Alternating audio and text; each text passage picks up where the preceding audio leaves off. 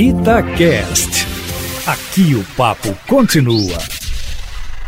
Ainda há quem queira achar fios de cabelo em pele de ovo, mas ao que parece, as partes em conflito começam a ceder aos poucos, o que pode configurar uma certa distensão no ambiente político do país que parecia perto de explodir depois das manifestações de rua de domingo, com o presidente Bolsonaro insistindo em participar da concentração feita em seu apoio e defensores da digamos, democracia, entrando em choque com grupos rivais em algumas das capitais mais importantes do país. Os manifestos de apoio à manutenção da ordem democrática também podem ter contribuído para esse, digamos, apaziguamento dos ânimos, se é que se pode definir isso com alguma clareza. Há, no entanto, sempre quem queira botar mais lenha na fogueira, Aline, como, por exemplo, quem pensa em pegar antigas mensagens de WhatsApp do ministro Celso de Mello para voltar a jogar o presidente da República contra o Supremo Tribunal Federal. Mas há bons sinais de que o climão do final de semana está baixando. O ministro Celso de Mello, por exemplo, resolveu abrir mão da necessidade de uma perícia no celular do presidente Bolsonaro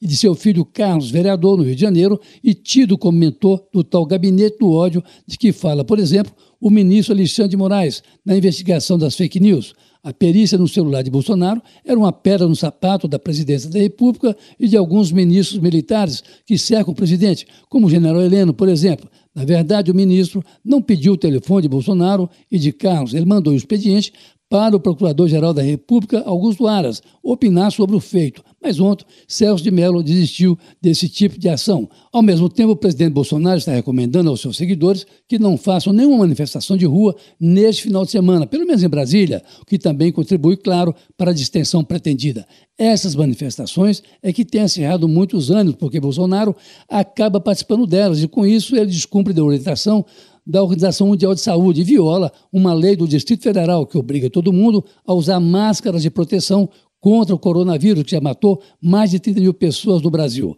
Ao mesmo tempo que Celso de Mello retira a ação sobre o telefone de Bolsonaro e o presidente pede aos seus partidários para não fazer manifestação domingo, o vice-presidente Hamilton Mourão garante, em entrevista ao Valor Econômico, que não corre riscos o Brasil de sair dos trilhos da democracia, tão duramente conquistada, mesmo que episódios supostamente isolados, como o que ocorreu ontem em Curitiba, no protesto contra o racismo, que acabou em pancadaria e em lojas vandalizadas, pode trazer alguma outra preocupação ao país. Mas é de esperar que as coisas podem melhorar, ainda que o inquérito das fake news continue e alguém, de um lado ou de outro, queira atrapalhar esse início promissor de distensão. Vamos acompanhando para ver que isso vai dar a linha Eustáquio, com o governo se entregando de vez ao centrão e acabando com a anunciada política do toma lá da cá da campanha de Jair Bolsonaro.